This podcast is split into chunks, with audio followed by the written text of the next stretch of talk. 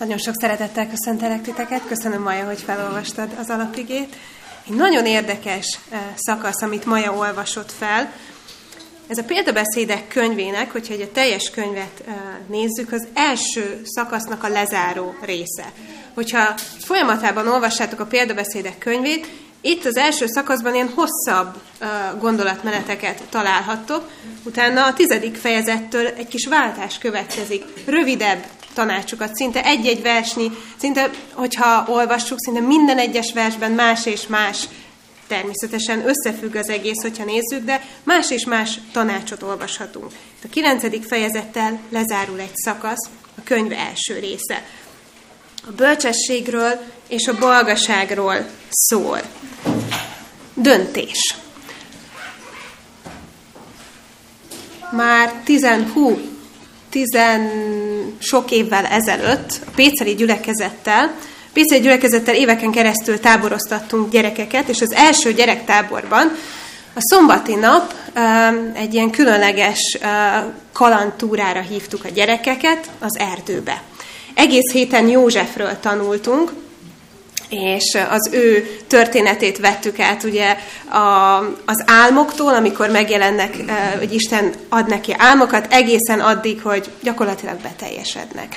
És ugye közben a különböző kanyarok és próbatételek és kísértések során kísértük Józsefet.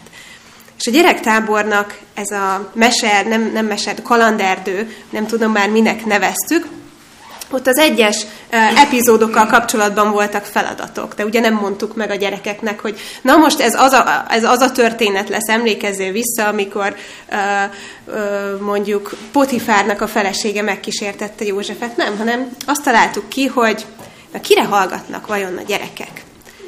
Egy lány és egy fiú elkezdte őket hívogatni az erdőnek annak a pontján, és mind a kettő próbálta meggyőzni, hogy erre gyertek, nem, nem, erre gyertek, rám hallgassatok, nem, nem, rám hallgassatok, ez az igaz út, nem, nem, ez az igaz út.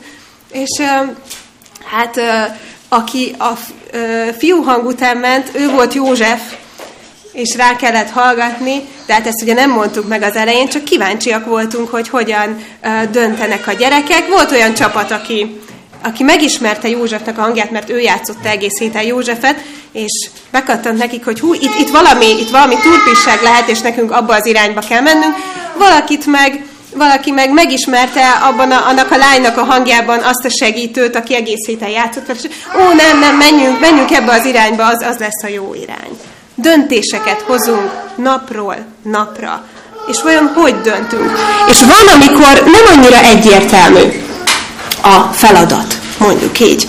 Mert két irány van, és nagyon nehéz eldönteni, hogy igazán melyik a jó. Van úgy, hogy két jó közül kell választanunk a jobbikat. De az is előfordul, hogy van, hogy két rossz közül kell választani az embernek.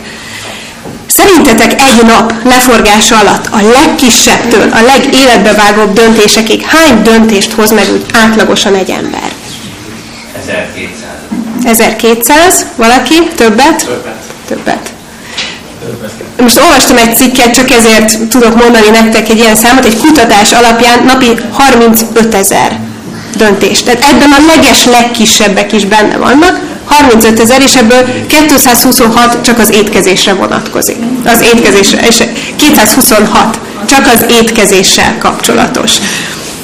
Nem csak az, amit főzzek, hanem a hozzátartozó összes többi. Rengeteg döntés. És hogyan lehet ebben a rengeteg döntésben jól eligazodni? Mert, mert mindannyian szeretnénk jól dönteni. Mindannyian szeretnénk a jó utat választani.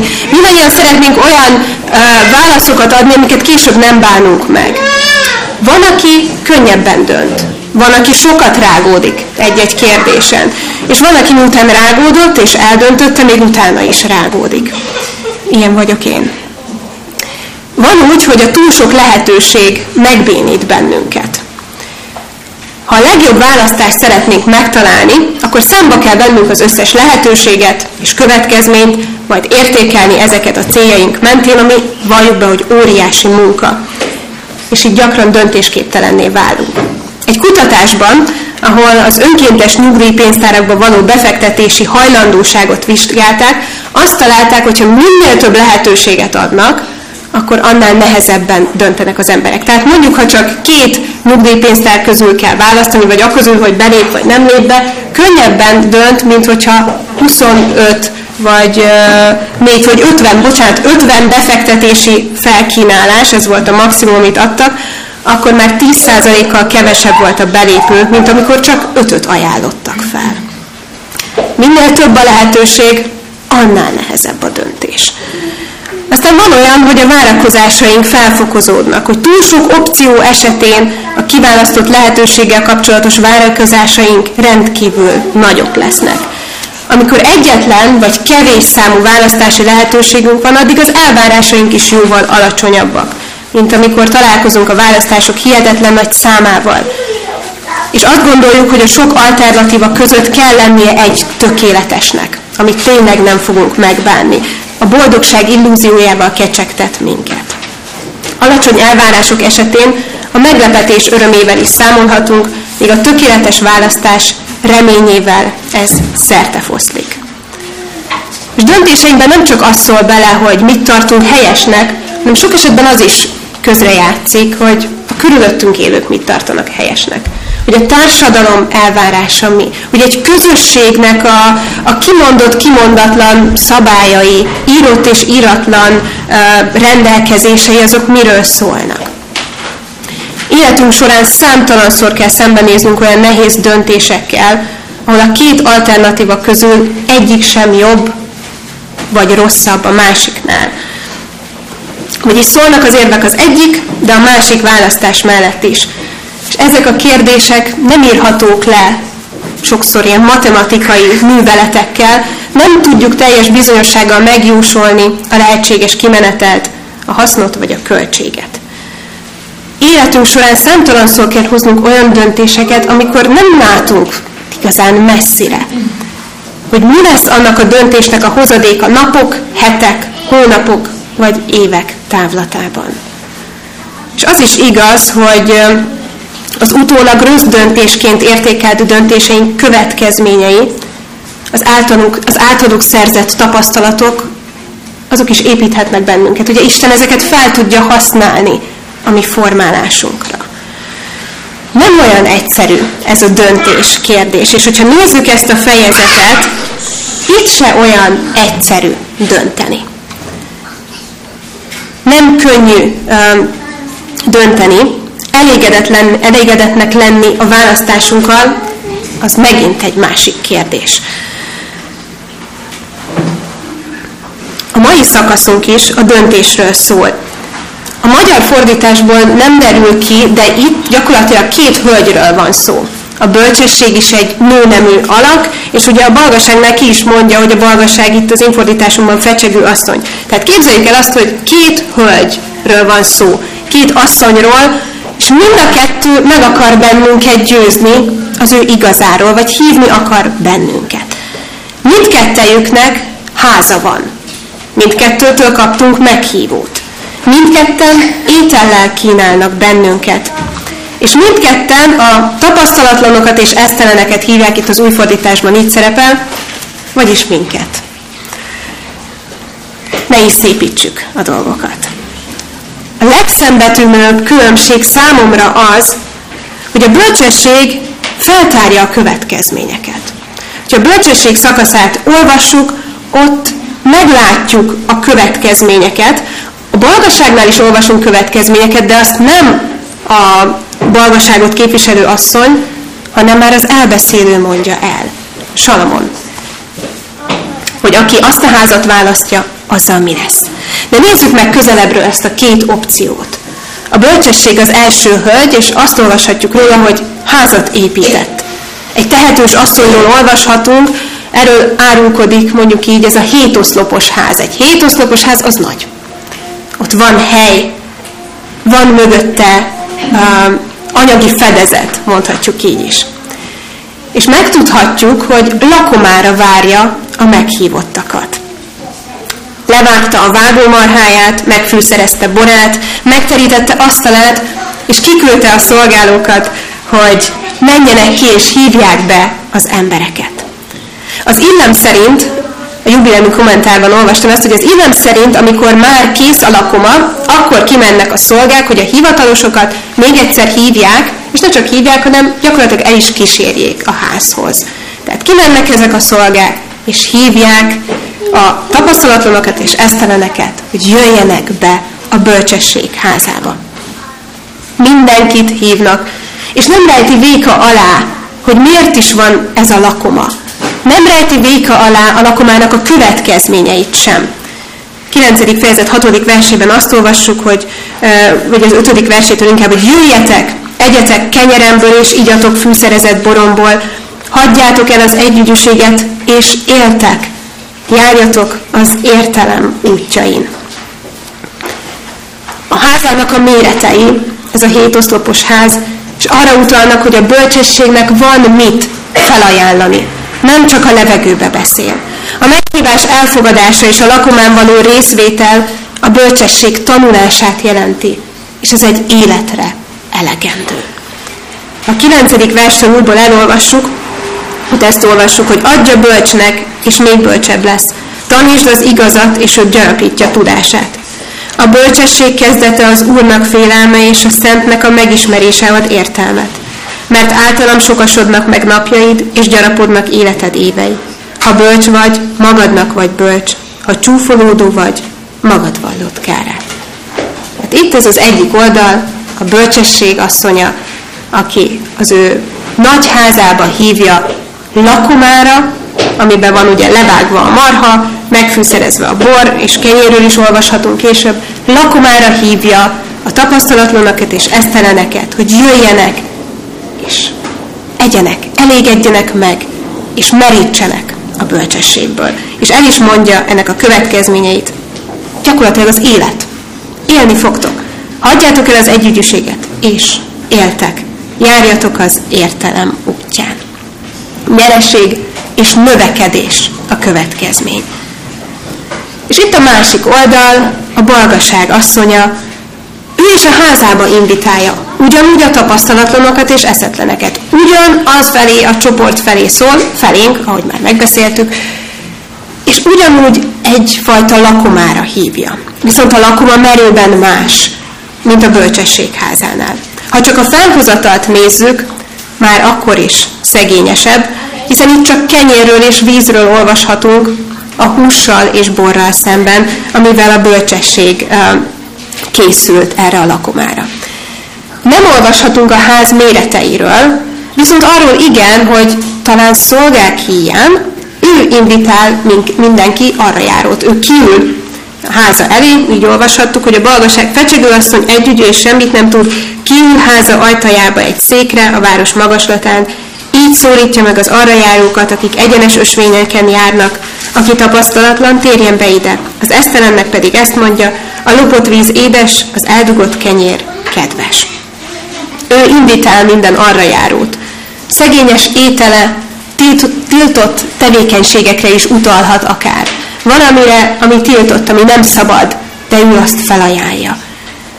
Ezek a tevékenységek abban a pillanatban akár édesek is lehetnek, de a következmény, amit már nem az asszonytól hallunk, hanem az elbeszélőtől, itt vált már a, az elbeszélő, hogy Salamon, mondjuk így, hogy Salamontól halljuk, hogy de nem tudják, hogy az árnyak vannak ott, és vendégei, mármint a balgaság asszonyának vendégei, a halál mélységeibe kerülnek. A következmény, amiről az elbeszélőtől hallhatunk, gyakorlatilag veszteség. Egy szóval összefoglalva. Veszteség. Halál. Két lehetőséget találunk a példabeszélek könyvében itt. A bölcsességasszonyt és a balgaságasszonyt életről és halálról szóló választást. És a kulcs valahol a kettő között található, a tizediktől a tizenkettedik versben. A bölcsesség kezdete az Úrnak félelme, és a Szentnek megismerése ad értelmet. Mert általam sokasodnak meg napjaid, és gyarapodnak életed évei. Ha bölcs vagy, magadnak vagy bölcs, ha csúfolódó vagy, magad vallott kárát. A kulcs az Istennel való kapcsolat. Nap mint nap döntéseket kell hoznunk, és egyáltalán nem egyértelmű, melyik a helyes irány. Itt is Két asszonyról olvashatunk, nagyon sok a hasonlóság, mondjuk így, vannak szembetűnő különbségek is, főleg a következmények. De most melyik utat választja az ember? És egyetérthetünk szerintem abban, hogy nagyon sokszor nem fekete-fehér, ami között nap mint nap döntenünk kell. Nem fekete-fehér. Nem lehet egyből ránézésre megállapítani, hogy ez Isten útja, ez pedig nem Isten útja. Mit tegyen az ember? Erre ad választ a két uh, ház leírása közötti szakasz. A bölcsesség kezdete az Úrnak félelme, és a Szentnek a megismerése ad értelmet. Az Istennel való kapcsolat. A naponkénti Isten keresés. Amikor, amikor kapcsolódunk az Úrhoz, és feltesszük neki a kételjeinket, a kérdéseinket, elmondjuk neki azt, ami tetszett aznap, ami nem tetszett aznap, ahogy Péter mondta itt a, a gyerek történetben, amikor feltárjuk előtte a mi szívünket, amikor kérdéseket teszünk fel neki, amikor elmondjuk, hogy mi az, amivel küzdünk, mi az, amiben nem látunk kiutat, és kérünk bölcsességet. És az Úr bízunk benne, hogy megmutatja az ő útját. Mert lehet olyan, hogy két jó közül kell választanunk, és lehet olyan is, hogy két nagyon nem jó dolog közül kell választanunk. De keressük Isten, a vele való kapcsolatot, és ő ad bölcsességet a döntéshez. Néhány kollégámmal alkotunk egy, egy csoportot, ahol megoszthatjuk egymással a mi terheinket, a mi kihívásainkat. Ennek a csoportnak a menete, egy kicsit most furcsát fogok mondani, ez az anonim alkoholisták gyűléseinek a menetére épül. Ez egy szintén egy ilyen terhektől való szabadulásnak az útján vezet minket végig. És ott minden egyes alkalommal egy lelki béke imát is el szoktunk mondani, ami így hangzik. Istenem, adj lelki békét annak elfogadására, amin változtatni nem tudok. Bátorságot, hogy változtassak, amint tudok. És bölcsességet, hogy felismerjem a különbséget. Istennél van a bölcsesség, és ő ezt meg is adja nekünk ha kérjük tőle. Ha keressük a vele való kapcsolatot. Ha keressük a vele való kapcsolatot, akkor, akkor megláthatjuk, hogy mi a két ház között a különbség, és hogy hova menjünk be, melyik a mi útunk, hogy ő vezessen minket oda. Van, amikor csak el tudjuk fogadni, amiben éppen vagyunk. Van, amikor változtathatunk is, de az Úr ad bölcsességet, hogy felismerjük a különbséget. Példabeszédek könyvének ez a nagyon érdekes és gyönyörű szakasza döntésre hív bennünket. Válasszuk Istent. Válasszuk a vele való kapcsolatot. Ez bizonyára nagyon sok kihívást fog okozni az életünkben, de nem kell ezekkel a kihívásokkal egyedül megküzdenünk. Itt most szeptember elején, amikor elkezdődnek az oktatási intézményekbe való járás, az ott való tanulás, az iskola, az óvoda, a gyerekek, és ugyanúgy mi felnőttek is rengeteg kihívással nézünk szembe. Rengeteg döntési lehetőséggel. Vagy hogyha nem is kezdődik az iskola, a munkahelyeken, a különböző közösségekben, mindenhol napról napról, ugye mondtuk, hogy 35 ezer döntést körülbelül meghoz az ember, folyamatos döntési helyzetben vagyunk. Én azt kívánom mindannyiunknak, hogy le tudjuk ezeket Isten kezébe tenni. Tudjunk minden nap oda menni az Úr elé, időt tölteni vele, bölcsességet meríteni tőle, és az ő szent lelkének vezetésével meghozni a mi döntéseinket napról napra. Adja meg ezt nekünk az Úr az ő kegyelméből. Amen.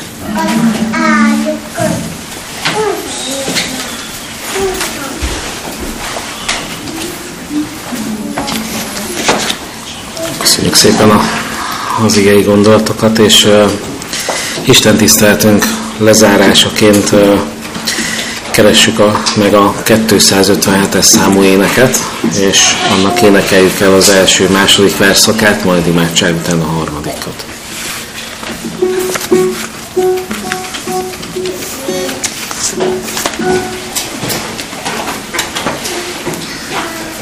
Kettőszázötvenhetes.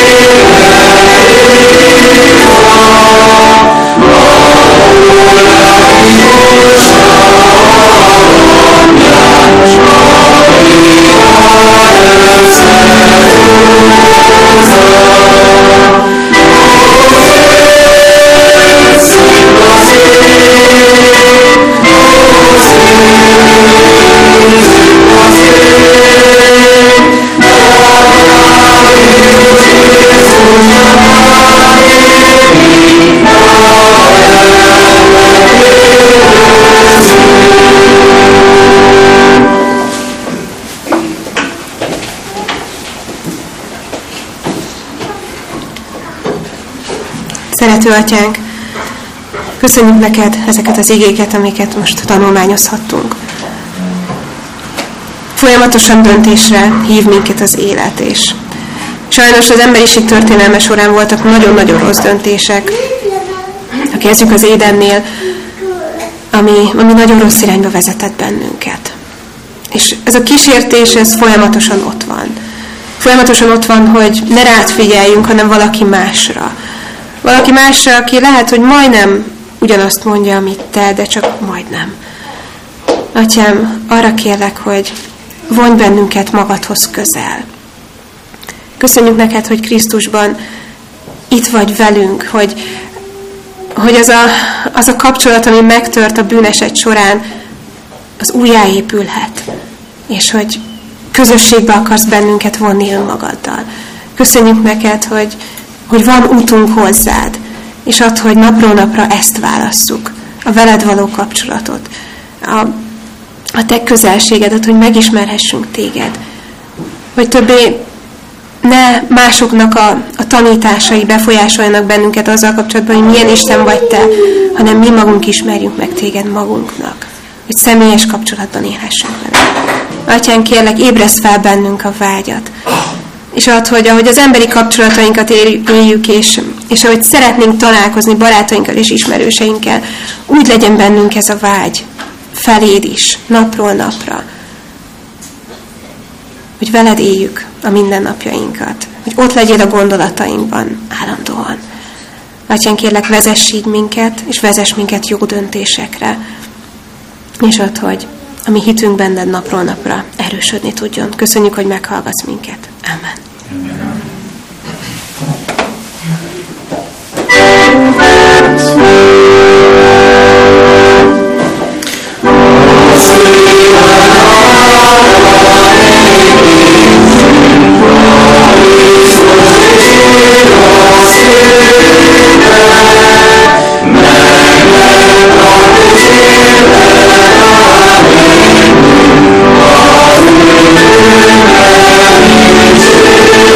Thank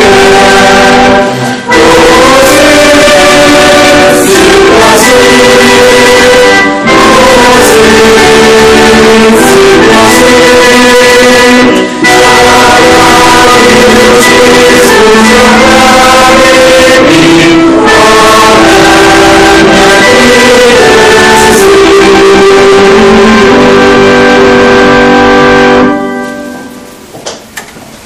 Áldást a zsidókhoz írt levélből olvasok.